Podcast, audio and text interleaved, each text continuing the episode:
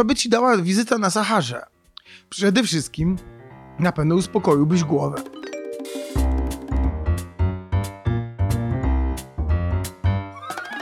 Dwa Edu. Podcast o szkoleniach, prezentacjach i technologiach wspierających rozwój. Jeśli zależy Ci na efektywności szkoleń i interesują Cię nowinki techniczne, ten podcast jest właśnie dla Ciebie. Słuchajcie, jestem dzisiaj w wyjątkowym miejscu. Tu jest, tu jest muzycznie, tu jest fenomenalne miejsce. E, jest sobota wieczór, jest mroźno, a wczoraj miałem okazję być w podłupieniu, żeby spotkać bardzo, bardzo ciekawego człowieka, którego chcę Wam dzisiaj przedstawić i z którym będę dzisiaj rozmawiał. Z mojej perspektywy, kiedy starałem się przygotować notatkę na temat, na temat mojego gościa, wypisałem sobie coś takiego. Gentleman, który kultywuje międzywojenny ground tour. Taką ideę podróżowania z tym, że on podróżuje na rowerze.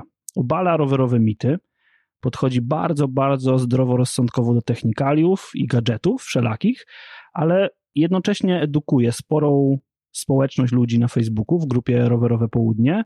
Nagrywa fenomenalnie ciekawe filmiki na YouTubie, które dotyczą tego, jak podróżować rowerem. Dzisiaj moim gościem jest e, Jacek Teofil Lisiecki. Witam Was serdecznie. E, słuchajcie, bardzo długa historia. Urodziłem się 1 lipca 1978 roku, wyjątkowo ciepły dzień.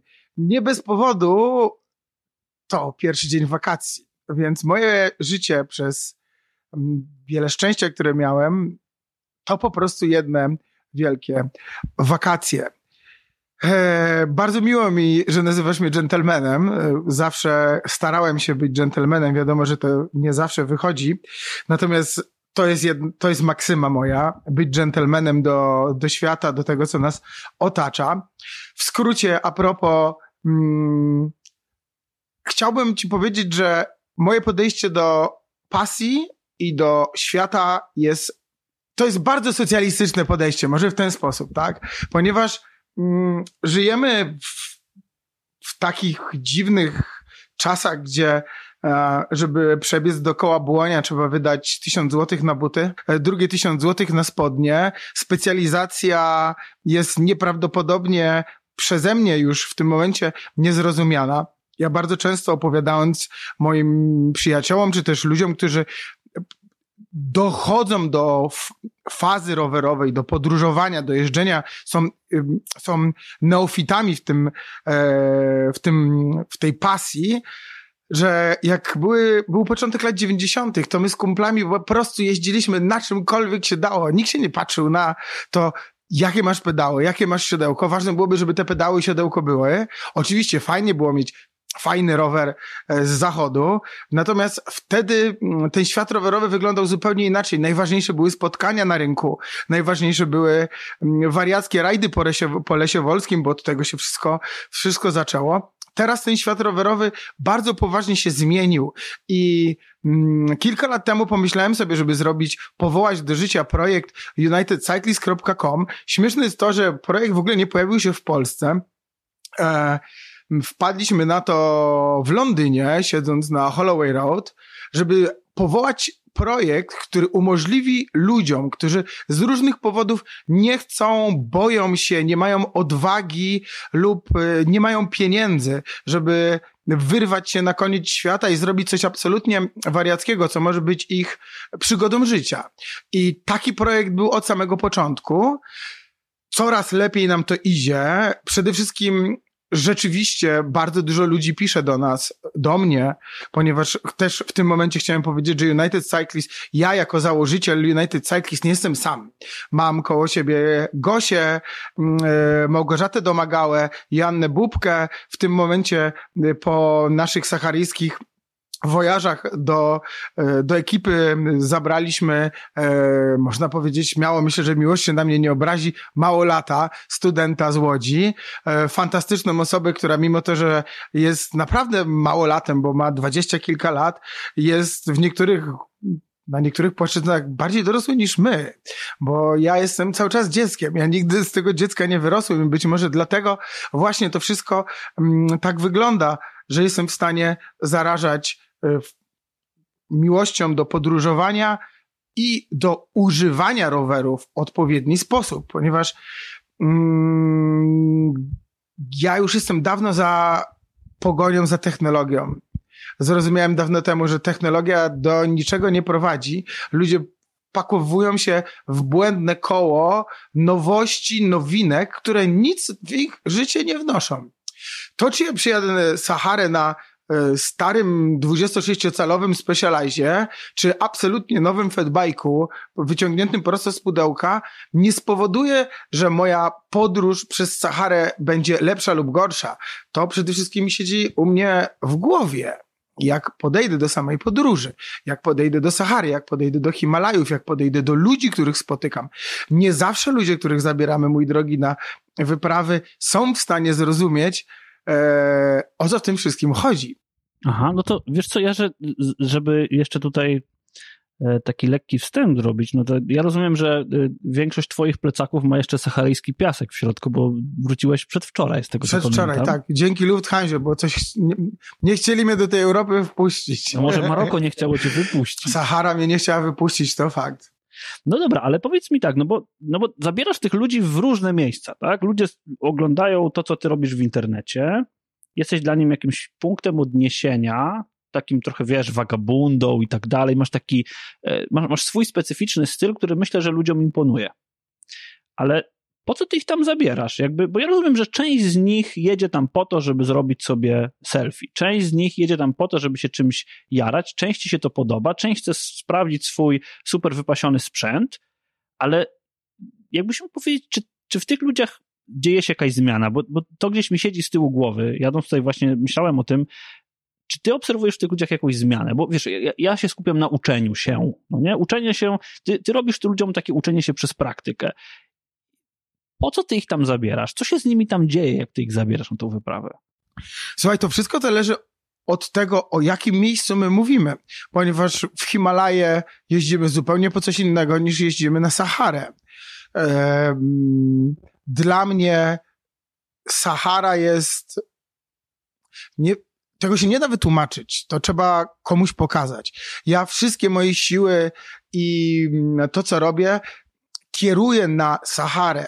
Dlatego, ponieważ obraz ludzi o przede wszystkim Maroku, bo rozmawiamy w tym momencie o Maroku, jeździmy na, do Maroka jako kraju bardzo bezpiecznego, o czym ludzie sobie nie zdają sprawy, jak ten kraj jest bezpieczny, jak wspaniali ludzie tam mieszkają i yy, no, o tym można by naprawdę opowiadać setkami godzin. No, spotkamy się, będziemy rozmawiać. E, natomiast mm, co daje, co by ci dała wizyta na Saharze?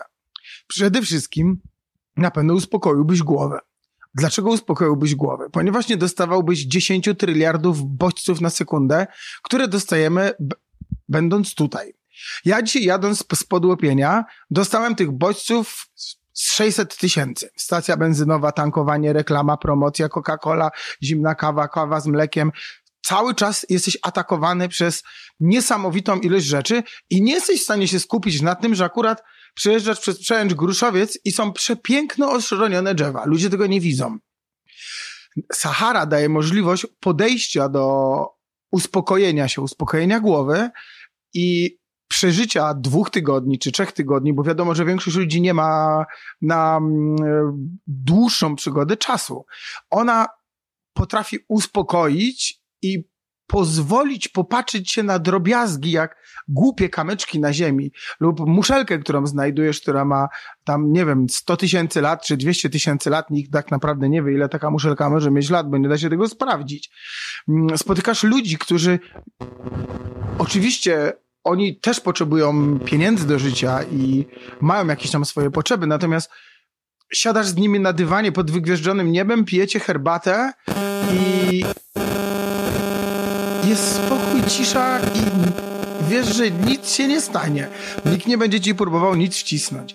Za zakrętem nie będzie reklamy kolejnej stacji benzynowej. W radiu marokańskim czy też w saharyjskich stacjach radiowych jest tylko muzyka. Nie dowiesz się o um, lekarstwach na nietrzymanie moczu albo jeszcze jakichś innych dziwnych rzeczy, które po prostu tutaj, ja dzisiaj, słuchaj, zatrzymałem się po godzinie jazdy w samochodzie w Biedronce i kupiłem sobie muzykę, po prostu kupiłem sobie pierwszą lepszą płytę, żeby tylko nie słuchać tego radia, bo mój mózg tego nie, po trzech miesiącach siedzenia, siedzenia na Saharze, ja tego nie wytrzymywałem. I to jest to, co daje um, w muzułmanie, berberowie może w ten sposób, ponieważ um, to jest bardzo poważna różnica między Berberami i muzułmanami. Oni uważają, że to jest ogród Boga, ogród Allaha. Allah stworzył pustynię po to, żeby mu nikt nie przeszkadzał. I wszyscy ci, którzy chcą mieć spokój, są tam mile widziani. I na Saharze będziesz miał spokój. Niczego ci tam nie zabraknie. Nie umrzesz tam z pragnienia, bo tam jest bardzo dużo wody. Nie umrzesz z głodu, dlatego że ludzie, którzy tam mieszkają, pomagają sobie. Po prostu sobie pomagają. I jeżeli jesteś w sytuacji, że nie masz jedzenia, nie masz co pić, to ostatnio jechaliśmy naszym rozklekotanym Mitsubishi, zatrzymał nasz pasterz pośrodku niczego. To jest na polskie warunki niemożliwe, żeby ktoś tam był w ogóle z kozami. I to było dla mnie naturalne i absolutnie w ogóle, y, nie wiem, z automatu wyciągam z, z bagażnika wodę, szprotki i żarcie, które mam. Nie mam go dużo, ale on go nie ma w ogóle. Więc co robię? Dzielę się z nim. Jeżeli podejdziesz do Sahary w ten sposób, przede wszystkim jako miejsca nieprawdopodobnie bezpiecznego i mm, na pewno można się tam dowiedzieć bardzo dużo rzeczy o sobie. W szczególności jeżeli robimy wyprawy ekstremalne, czyli wyprawy, w których wszyscy są poinformowani o tym, że może nas dużo rzeczy spotkać. Sahara nie zawsze to jest piękne, rozsłonecznione, cieplutkie miejsce. Czasami się zdarzają śnieżyce. No akurat teraz w styczniu mieliśmy to była najzimniejsza zima od wielu, wielu lat. Po algierskiej stronie spadło naprawdę dużo śniegu, atlas był pokryty śniegiem. Jak zaczęło to wszystko się ogrzewać, zaczął się hasel, zaczęły się wiatry, zaczęły się burze piaskowe. Więc e, Sahara jest, tak jak opowiadam to moim kolegom, jest jak kobieta. Czasami jest super pięknie i przyjemnie, a czasami możesz dostać w tyłek tak, że masz ochotę stamtąd uciekać.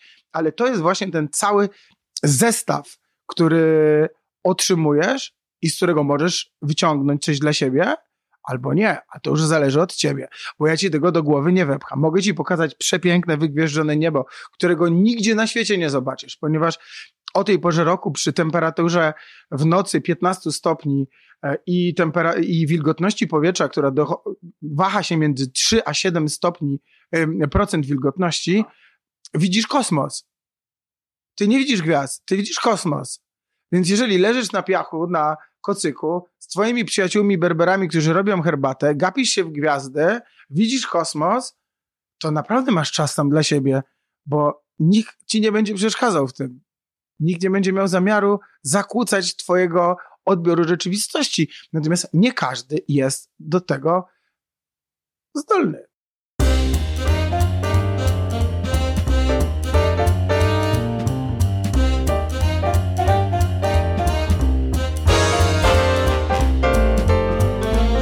Teraz powiedz mi taką rzecz, która mnie bardzo ciekawi, bo ja jakiś czas temu rozmawiałem e, z, w jednym z odcinków, który oczywiście gdzieś tam podlinkuję, rozmawiałem z mm, Jakubem Godawał, który bardzo dużo mówił o relacjach.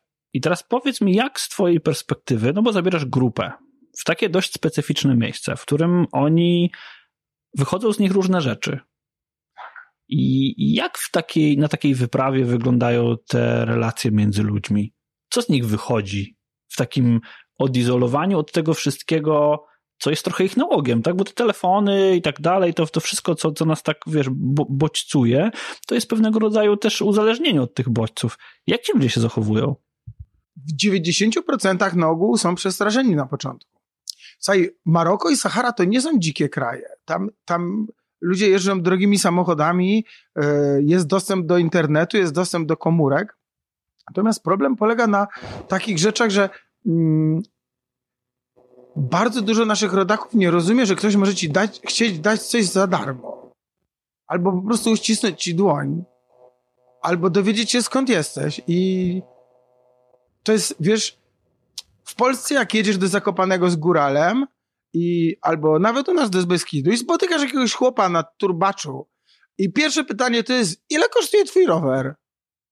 Ile za niego dałeś?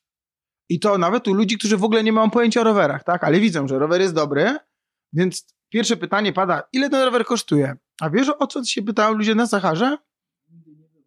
No właśnie, ludzie na Saharze pytają się, czy jakbyś miał grubsze opony, to by cię lepiej nie jeździło po piachu. Aha, czyli oni jakby są zainteresowani tobą i twoimi doznaniami, a nie twoim I posiadaniem. Mówią, co cię, I mówią, co cię, co cię Polaczku pchnęło do tego, żeby jeździć po Saharze na rowerze.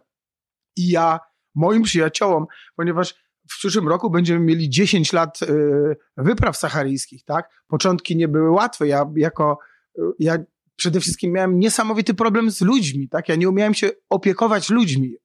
To ja nie jestem tatą, nie jestem psychologiem, nie jestem psychiatrą, nie jestem trenerem i nagle pomyśl sobie, że mam z sobą 20 osób na Saharze, mam swoją fazę, mam swoje gwiazdy, mam swoje wydmy, mam swoje oazy, ale nie umiem tego do końca przekazać. Ja się dopiero tego uczyłem podczas samych wyjazdów, jak pokazać tym ludziom, że są bezpieczni, że są w dobrych rękach, że znam drogę, że nawet jeżeli by się coś stało, to zawsze jest 10 tysięcy protokołów bezpieczeństwa, które możemy sobie ułożyć. Na, na, na przykład teraz przed każdą wyprawą robimy coś takiego jak kontrakt wyprawy. Tam ludzie zaznaczają, co oczekują od wyprawy, a czego się boją. Jak na przykład Zosia mi pisze, Jacek boi się pająków, to oznacza, że albo ja, albo ktoś z wyprawy musi sprawdzić jej namiot, albo drzewo, pod którym śpimy, czy tych pająków tam nie ma. A na przykład na początku wyprawia tego nie wiedziałem. Mi się wydawało, że ci ludzie szukają przygody jakby tam UFO wylądowało, to wszyscy by się cieszyli. Ja bym się też cieszył. Natomiast to nie tak do końca wyglądało.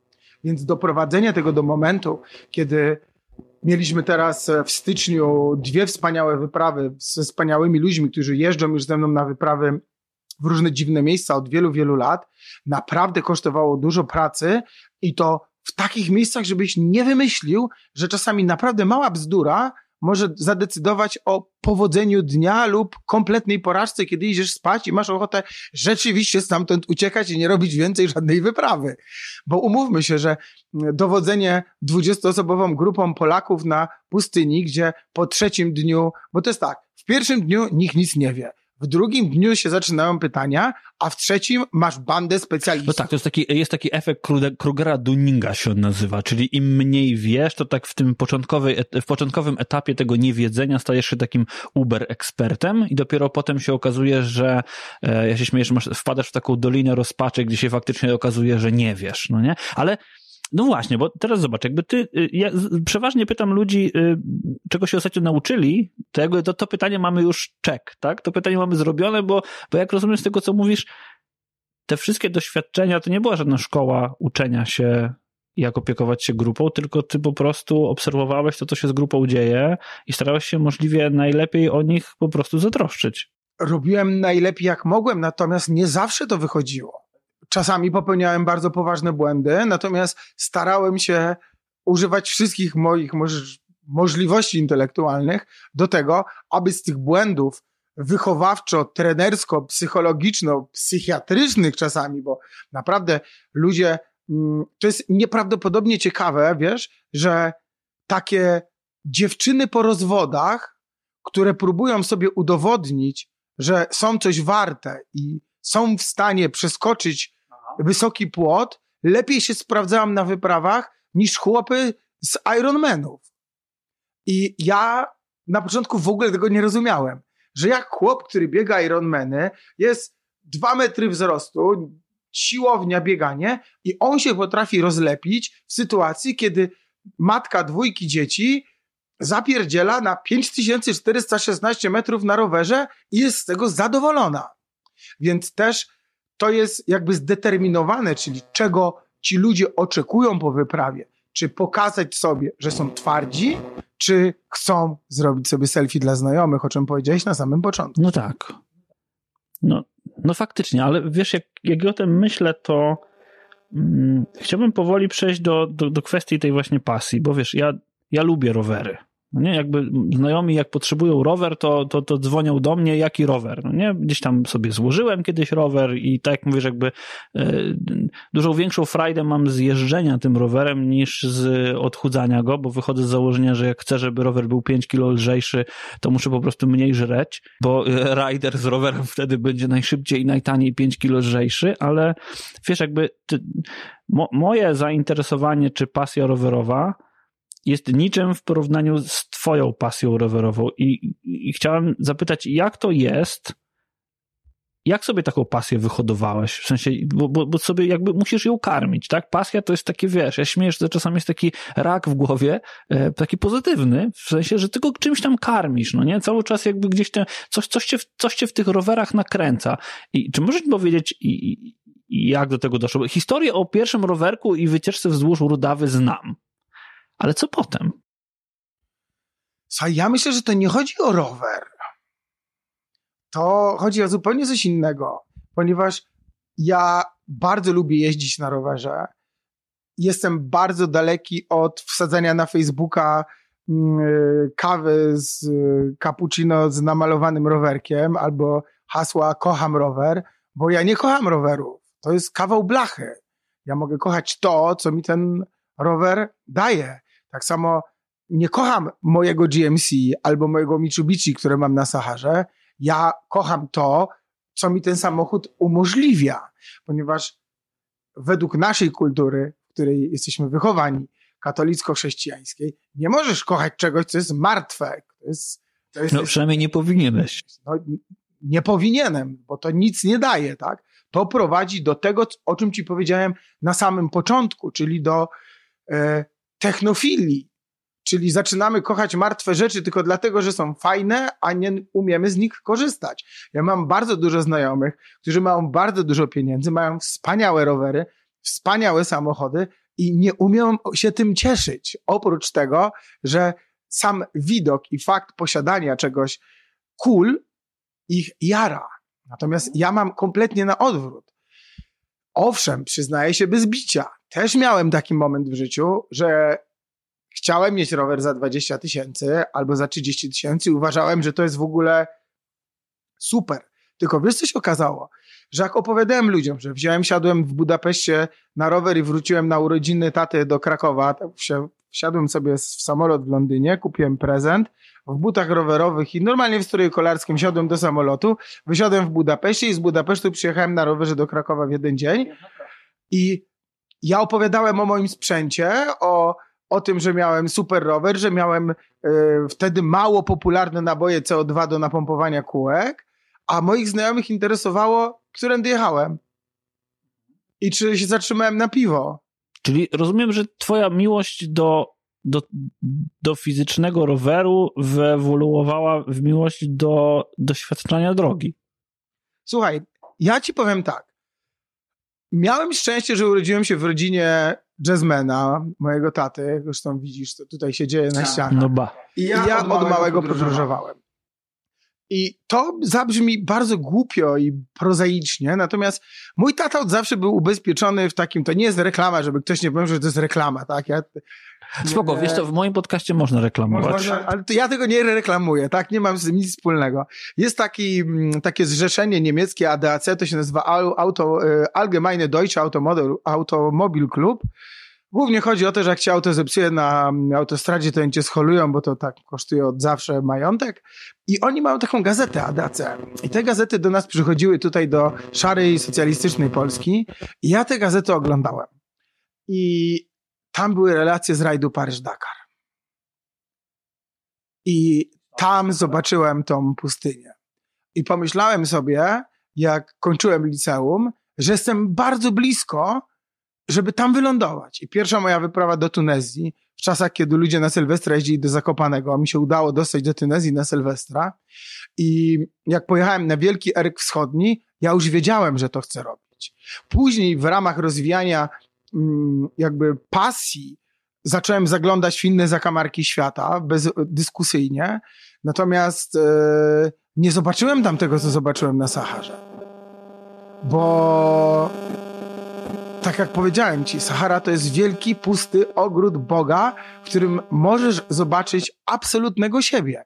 Jak przywieje hasel i wiatr i nie możesz zrobić kroku, bo ten wiatr ma 80 km na godzinę. Albo jak 100 km od najbliższej wiochy urwiesz ośkę w aucie, albo skończyć się woda, pęknie ci bidon, to tam zobaczysz, kim jesteś. W Himalajach na szlaku gdzie masz dwa kilometry do szlaku, do, przepraszam, nie szlaku, tylko do schroniska, nie zobaczysz tego. Tylko w takich warunkach możesz zobaczyć, kimś jesteś. I my mieliśmy ostatnio taką sytuację e, w moim Mitsubishi, które, no, mimo to, że to jest nowy samochód, to no, w dzisiejszych czasach nie ma czegoś takiego jak nowy samochód. Jak wyjeżdżasz z salonu, to ten samochód przestaje być nowy. Więc Mitsubishi 2015 już jest po prostu starym trupem. No ono ma zaplanowaną porażkę. ono ma już zaplanowaną porażkę, jeszcze biedne się w tym piachu babra tam i rozwaliłem przed nim napęd. I słuchaj, pomyśl sobie, jesteś w totalnej burzy piaskowej. Masz 14 kilometrów do przyjaciela, który jest w bazie na pustyni. 14 kilometrów po piachu. Pomyśl sobie, że przechodzisz 14 kilometrów po plaży, która jest wilgotna, jest twarda. A my mówimy o wydmach, które są dość miękkie, jak wieje. I idziesz do niego i mówisz, Mohamed, mam problem, rozleciał mi się napęd w aucie. A Mohamed bierze telefon i mówi, zaraz zadzwonimy do mechanika, ale jesteś 120 km w lewo i 180 w prawo od najbliższej miejscowości, gdzie jest ktokolwiek, kto ma jakikolwiek klucz, który może odkręcić koło ci w tym aucie. A auto stoi na wydmie. I pomyśl sobie, że ludzie tam nie robią żadnego problemu. Ani razu nie pada słowo nie da się. To jest niemożliwe. Musimy się popłakać, popełnić samobójstwo. Trzeba dzwonić po helikopter albo po lawetę. Nie, tak to nie działa. Przyjeżdża Ali rozklekotanym Range Roverem, takim, że jakbyś go zobaczył, to byś do niego nie wsiadł, bo to auto na wydmach się gięło na wszystkie strony. Pojechaliśmy wieczorem do Fomsgidu, do przyjaciół, do Ibrahima, którego, słuchajcie, to jest reklama. Jak ktoś będzie w Fomsgidzie na Saharze, restauracja Chigaga o Ibrahima Lamnai, najlepsze frytki na świecie. Nigdzie w życiu nie zjecie takich frytek, jak u Ibrahima w jego małej, śmiesznej knajpeczce. I rano przychodzi mechanik i mówi, no to co, jedziemy? Ja mówię, jedziemy. No i wzięliśmy skrzynkę z kluczami, podnośnik, dwa podnośniki hydrauliczne. Pojechaliśmy na Saharze. Okazało się, że auto jest w bardzo złym stanie i nie pojedzie.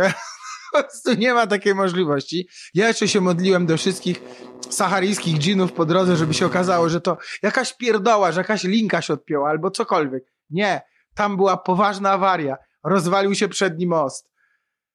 No i mechanik powiedział, no to podnosimy to auto do góry, tylko trzeba je przykryć kosem, bo wie jak cholera. Odkręciliśmy jedną oś, drugą, odpaliliśmy auto, ale mieliśmy tylko tylny napęd.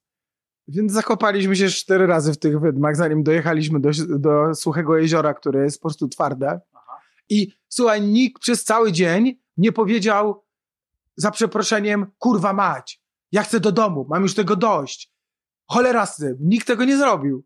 Po prostu w momencie, kiedy byliśmy zmęczeni, Ali pozbierał gałązki, pod samochodem rozpalił ognisko, zrobiliśmy sobie herbatkę, zjedliśmy szprotki, znaczy oni jedli, ja nie jem mięsa, więc oni jedli szprotki. Ja wyciągnąłem trochę zapasów, które były w aucie, serek topiony, chlebka tam miałem, wody mieliśmy dużo i zabraliśmy się dalej za wykopywanie samochodów. I nikt nie powiedział, jest ciężko, po prostu było inszalak, wola boska. Taki był dzisiaj nasz dzień. To było to, co nam jest przewidziane, czyli dzisiaj musimy grubo popracować i tyle. I to są te niesamowite rzeczy, których się można uczyć i od Sahary, i od ludzi, którzy tam mieszkają, czyli tego pozytywnego podejścia nawet do najbardziej skomplikowanej sytuacji. Ja dzisiaj zacząłem czytać Twoją książkę i pomyślałem sobie, to jest to, gdzie Ty powinieneś robić szkolenia. Właśnie tam, ponieważ tam jest tak ciężko psychicznie, kiedy widzisz, że masz do najbliższej góry 140 kilometrów i po drodze nie masz nic. Masz nomadów, którzy mają kozę, oni ci zrobią herbaty i jajecznicę. To jest wszystko, co od nich dostaniesz, bo to są bardzo prości ludzi, ale do cywilizacji jest kawał drogi. I ta, nie wiem, czy ja teraz użyję dobrego słowa, bo deprawacja technologiczna, tak, czyli brak tej technologii mhm. powoduje, że ludzie o, się dowiadują o sobie, kim są.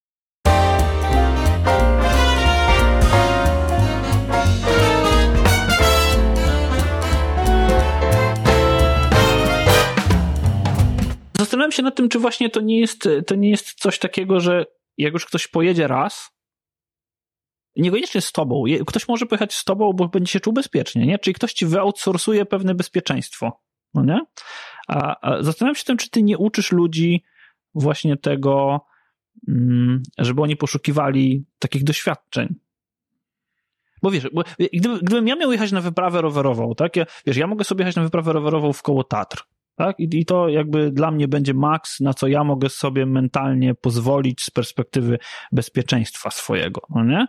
Jakby obawiałbym się y, jechania e, nie wiem, no dobra, na Węgry bym pojechał, bo znam drogę, no nie, ale obawiałbym się polecenia sobie do Maroko i, wiesz, wyciągnięcia na lotnisku e, roweru i dobra, jedziemy, bo sobie wymyśliłem jakiś punkt na Google Mapsach, no nie, ale, ale, ale, ale myślę, że kiedy się zaraziłbym raz, drugi, trzeci, i wyoutsourcowałbym to bezpieczeństwo do ciebie, to potem chciałbym pojechać sam. I zastanawiam się, czy też nie, wiesz, nie dajesz ludziom tego, takiej chęci na poszukiwanie czegoś więcej niż komercyjna wyprawa, nie?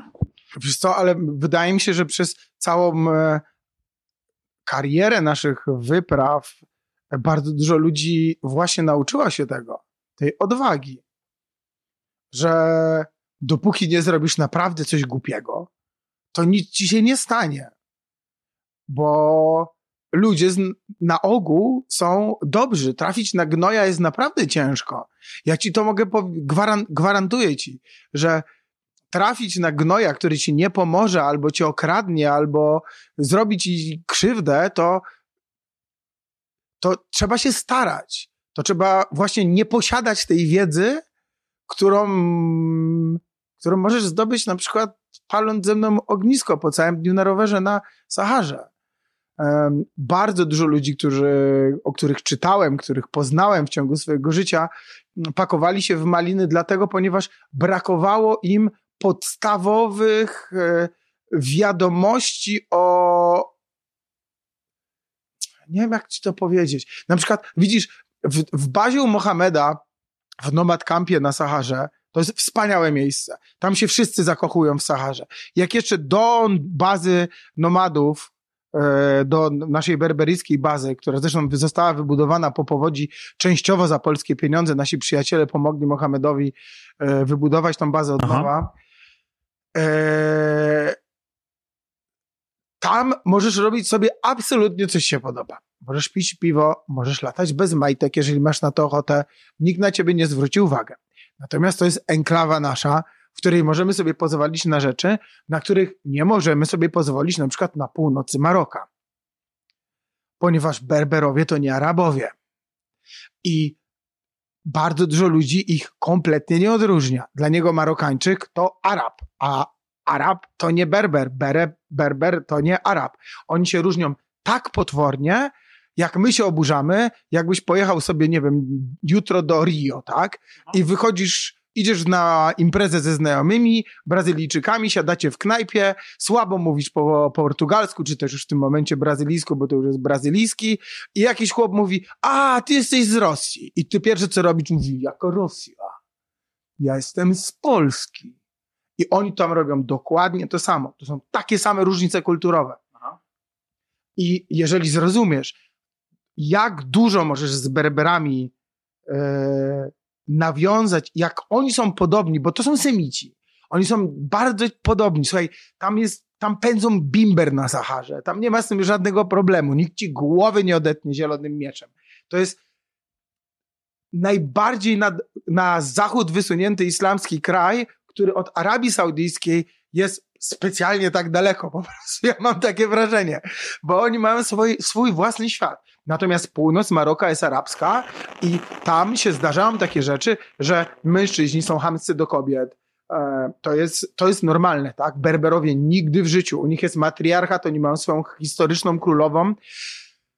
Nasze dziewczyny, czy ich dziewczyny, czy ich kobiety są wręcz święte, tak? Tam jak e, Basia, która ostatnio ze mną pojechała na Saharę, pomagała chłopakom przygotować kolację, to oni nie chcieli jej pomocy, ale dlatego, żeby, żeby było im wstyd, że oni nie, po, nie potrafią sobie poradzić jakby odebrali to, że ona im pokazuje, jak się kroi aha, pomidory, aha, rozumiesz? Aha, no. A oni te pomidory bardzo dobrze umieją kroić. Oni chcieli pokazać, że to oni zrobią tą sałatkę. I to dlatego, że oni zrobią tą sałatkę, ta sałatka będzie dobra. Jasne. A ona nie do końca to rozumiała. Ja mówię, Basia, chodź, chodź. A on mówi, nie, nie, ja muszę tu z Alim posiedzieć i pokroić tą sałatkę. A mówię, Basia, to nie do końca tutaj dobrze wygląda. On, jemu może być przykro, bo on może to odebrać, że ty mu chcesz pokazać, jak się kroi pomidory. No i patrz, mamy kolejną rzecz, której się można nauczyć. Tak bardzo, bardzo praktycznie, nie? Ale kiedy mówisz o tej pasji, wspomniałeś kilka rzeczy, które cię wkurza. A czy masz takie momenty? Mm, oczywiście, no, jakby prowadząc grupę, no pewnie nie możesz mieć momentu, kiedy, kiedy to cię bardzo wkurza, no bo, bo, bo z drugiej strony jesteś dla nich liderem i osobą, która się nimi opiekuje, ale tak z personalnej perspektywy, czy masz tak, że ta pasja cię czasami po prostu tak wiesz, wkurza do żywego? Także, że już nie chcesz tego podróżowania, nie chcesz tych rowerów. Y, nie wiem, bo ja, ja zadaję to pytanie dość często różnym ludziom, bo, bo ja tak czasami mam. Że ta pasja już myślę sobie, dobra, ja już nie chcę, ja już, już dajcie mi wszyscy święty spokój, ja chcę wejść pod kot, zwinąć się i włączyć głupi serial. Ale oczywiście, że tak mam. Bo gdybym tak nie miał, to nie mógłbym robić postępów. To gdybym był święcie przekonany, że nie wiem, czy święcie przekonany to jest dobre, gdybym e, uważał, gdybym wszedł w taki, w taki, w taką stagnację wykonywania jak jeżdżenie autobusem, tak? Od przystanku do przystanku, to, to przestałoby być tym, co jest. Ja ostatnio miałem załamanie takie, kiedy pomyślałem sobie, mam już dość Polaków. Już mam ich po prostu dość. I musiałem sobie posiedzieć na dupie i pomyśleć, tak, ale to jest ten moment, kiedy się czegoś uczysz i nagle ty mi piszesz i nagle dostaję od ciebie książkę, którą czytam. Akurat pierwsze, co zrobiłem, to otworzyłem na rozdziale, który mnie bardzo zainteresował. Więc mm, no, progres jest nieunikniony. Ale jeżeli jest progres, to jest tak jak lot, jak loty amerykańskie w kosmos. Słuchaj, też im kilka rakiet wypierniczyło w powietrze, no. O kilku wiemy, nie? No, o kilku wiemy. Chłopów się tam kilku skopciło w tych rakietach, ale nikt się nie wycofał, bo to było wiadomo, że nie każdy wyszczał, nie każda wyprawa, nie każdy trip, nie każdy twój dzień musi być po prostu usłany rózami. Nawet jeżeli byłbyś e, mm, sułtanem e, w Arabii Saudyjskiej czy w Emiratach i miał absolutnie wszystko ze złota i złote Porsche, które ma złoty silnik, do którego lejesz złoty olej, to na pewno trafisz na dzień, kiedy ci tego złotego oleju zabraknie, albo złapiesz gumę, prawda? I się wkurzysz. I mówisz, nie, ben, nie chcę już tego złotego Porscha. Cholera jasna, złapałem gumę. To jest, myślę, normalne i to w momencie, kiedy jesteś w stanie się podnieść z momentu, kiedy, mm, kiedy masz tego dość, to właśnie wskazuje na to, że powinieneś to robić to dobrze, bo wiesz co, miałem ostatnio trochę dość. ja też. ale, ale właśnie widzisz, powiem ci tak, miałem dość tego, że ja ten podcast nagrywam krótko. Ja nagrywam go rok i, i miałem dość.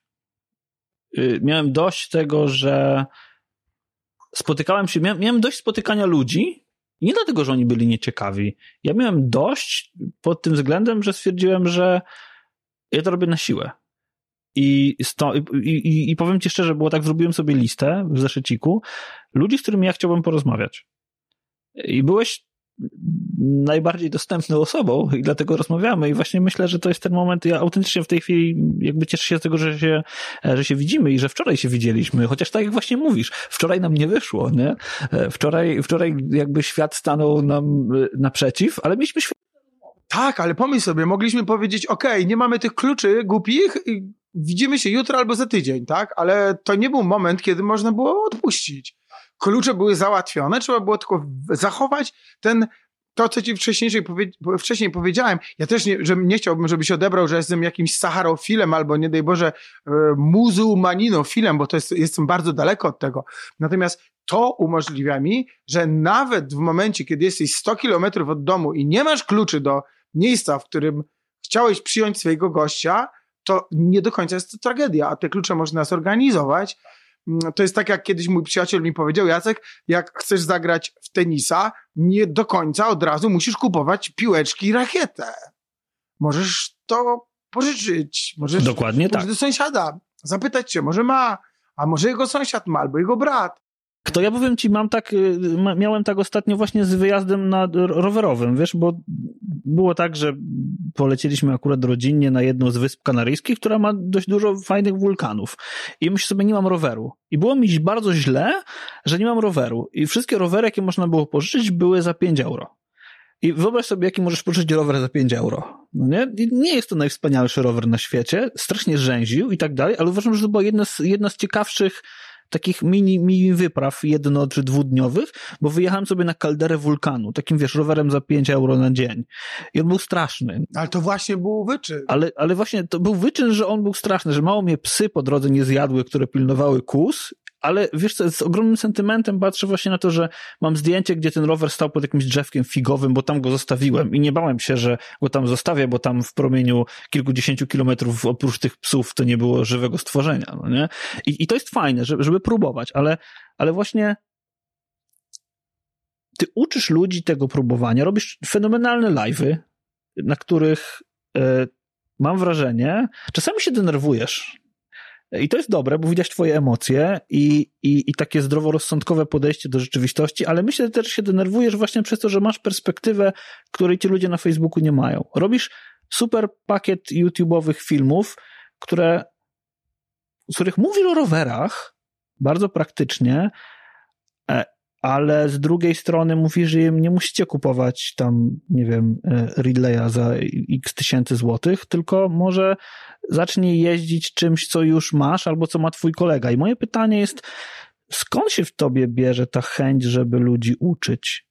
Skąd w ogóle wiesz? Bo jakby to, przecież mógłbyś się cieszyć tymi swoimi podróżami, mieć swoją firmę i w ogóle nie, nie, nie wchodzić w ten internet, zapłacić komuś za reklamę i pewnie miałbyś więcej klientów niż, e, ni- niż to, że się uzewnętrzniasz i jakby edukujesz tą swoją społeczność.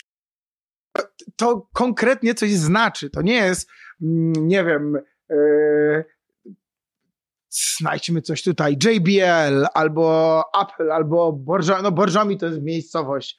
W Osi na przykład, nasze kochane Osi, nie oznacza nic.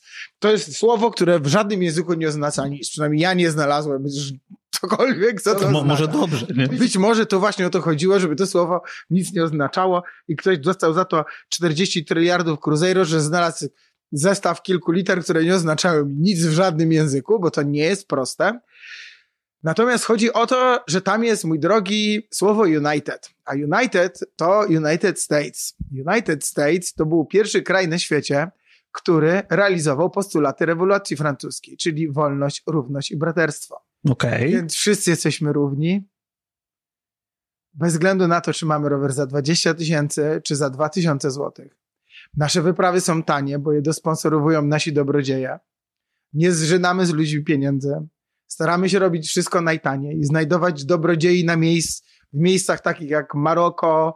E, gadamy z liniami lotniczymi, żeby nam robili zniżki na bilety, ponieważ cały projekt nie polega na dążeniu do zysku, tylko dążeniu do spełnienia czyichś marzeń. Wiesz, ile ludzi ze mną pojechało, którzy nigdy w życiu nie pojechaliby na Saharę? Albo nigdy w życiu nie wjechaliby na 5 tysięcy na rowerze?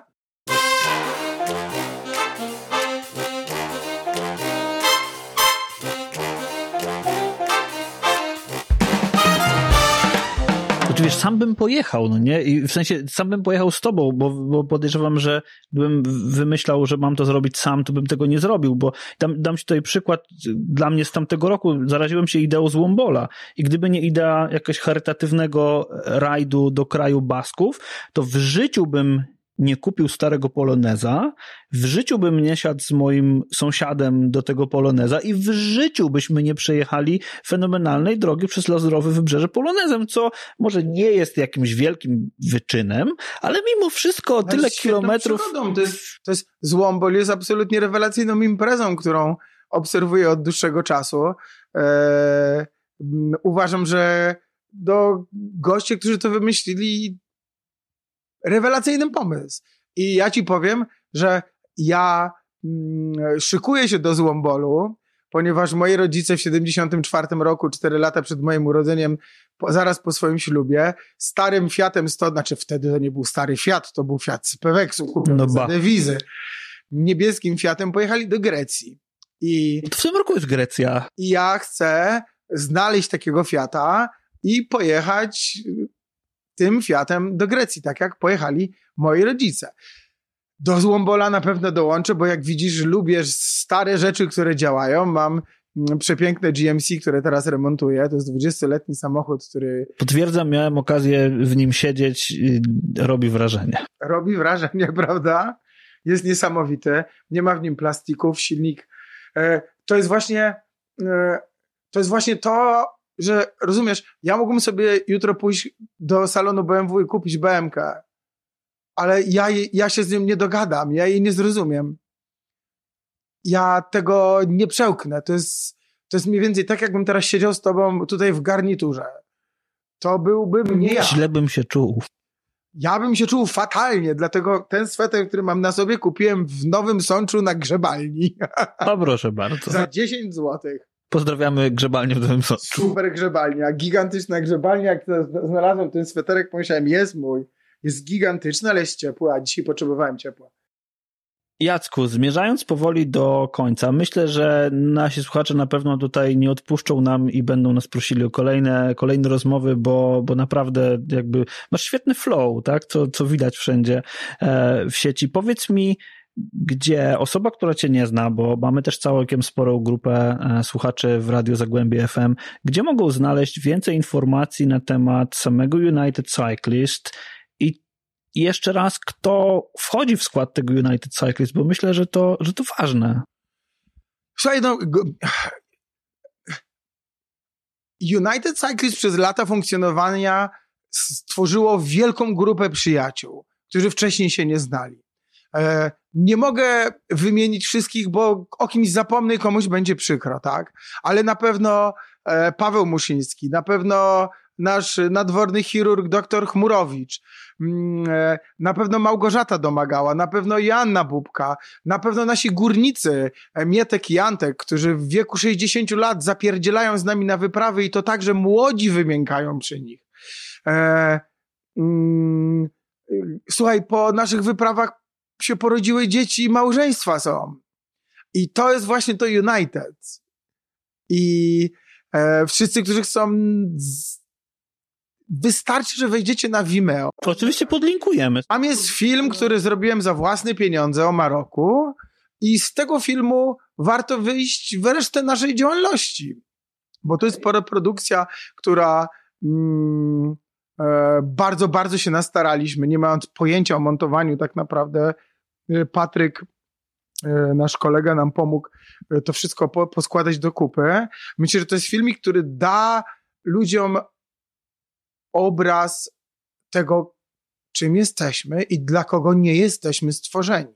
Czyli nasze wyprawy to nie są maratony i wyczyny sportowe. One są wyczynami sportowymi, ale personalnymi. Czyli e, dziewczyny, które wjeżdżają na 5000 metrów w Himalajach na rowerze, to są ich personalne wyczyny sportowe i oczywiście na tle innych dziewczyn w tym samym wieku to są jak najbardziej wyczyny sportowe, natomiast my nie jedziemy tam po to, żeby bić rekordy. My jedziemy tam po to, żeby przeskakiwać tylko i wyłącznie swoje granice i cieszyć się tym. Czyli bez stresu, bez spiny, bez.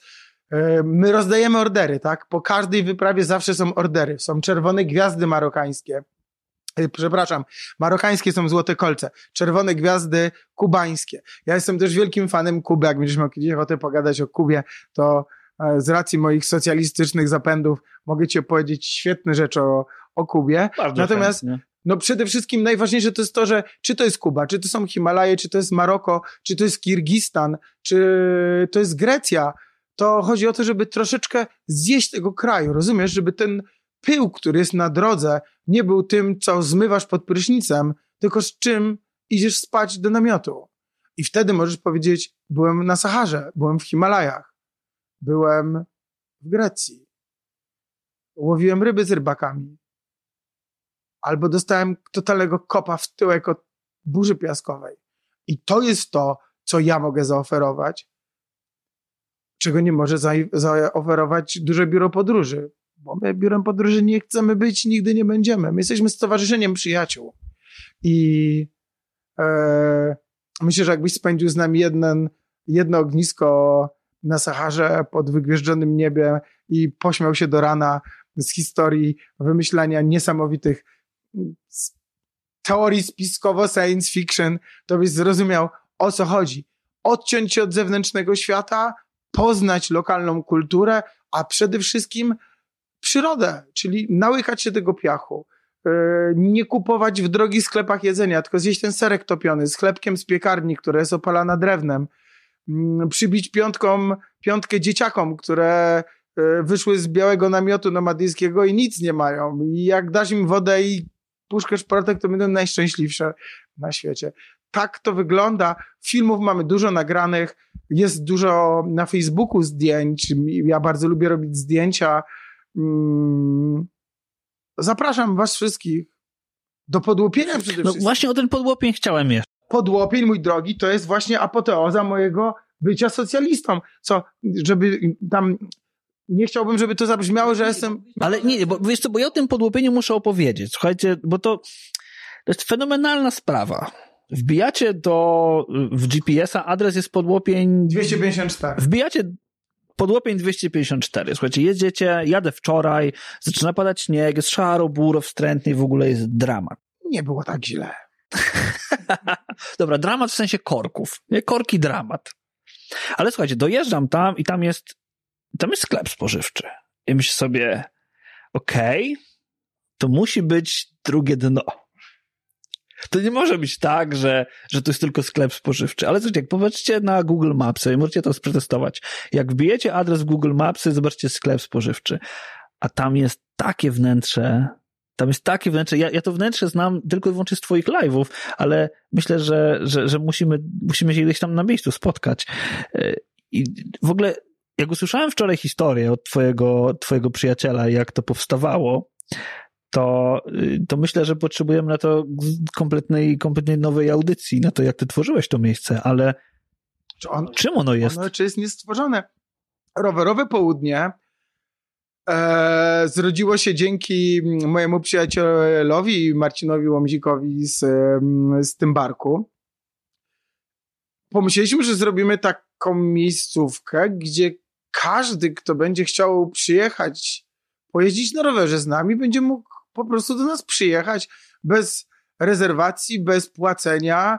Mamy skarbonkę na wodę i ciepłą wodę, są materace, są śpiwory, mamy małe kino, mamy dużo przestrzeni, bo tam na górze naprawdę jest bardzo dużo. Ja ten budynek cały remontuję, to mi zajmie pewnie jeszcze troszeczkę, chyba że na przykład wygram w Totolotka, to wtedy to zrobię szybciej.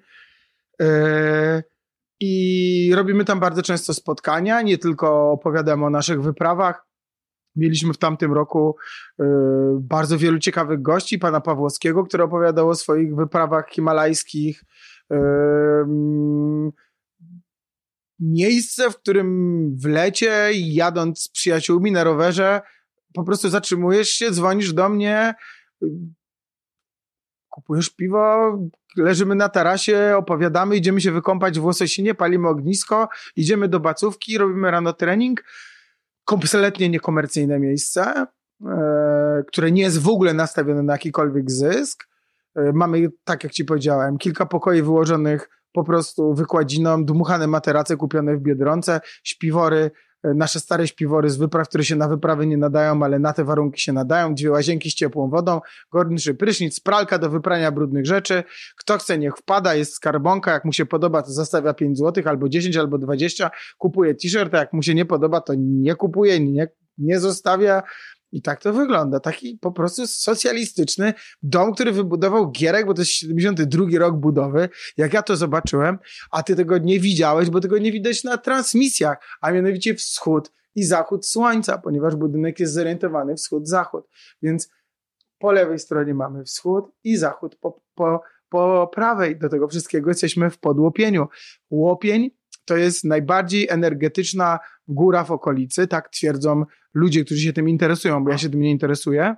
cały stary Wawel był y, zrobiony z drewna z łopienia, bo tam rosną najlepsze sosny na południu Polski. Słuchaj, no, ja czuję się zaproszony, e, a wszystkich słuchaczy... Jak nie zgubię kluczy następnym razem.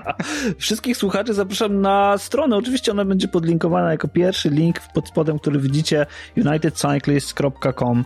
E, Jacku, dziękuję Ci bardzo, bardzo za, mm, za te wszystkie ciekawe historie i na pewno Ci nie odpuszczę. Na pewno nagramy kilka Tak, było następnych trochę mało o odcinków. rowerach, natomiast po prostu zaprośmy naszych słuchaczy na oglądnięcie tych filmów, bo nie można powiedzieć, opowiadać o rowerach. Można powiedzieć o tym, co one niosą z sobą, natomiast jak ktoś chce zobaczyć, o co to chodzi, to najlepiej Jaki YouTube i rower jest, każdy widzi, tak?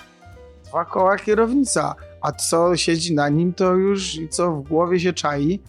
To już sprawa tego rowerzysty. Dziękuję Ci jeszcze raz bardzo, bardzo. Dziękuję za uwagę.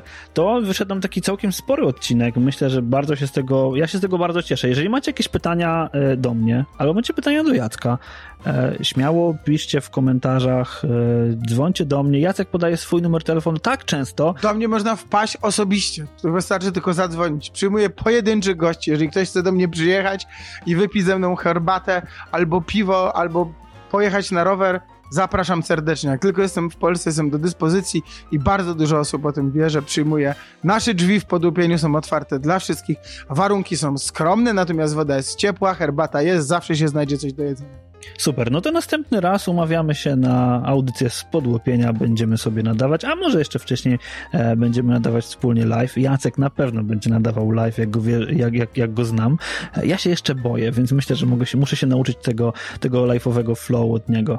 Także dziękuję bardzo i jak to było roz, takie rowerowe pozdro, pozdrower, tak? Pozdrower. Ja tego tak os- osobiście nie lubię do końca, natomiast jest Ale- zabawne. Jest zabawne. Wolę Shimano. A Shimano też dobre. No to, to Shimano i no, do usłyszenia za tydzień. Dziękuję bardzo. Papa. Pa.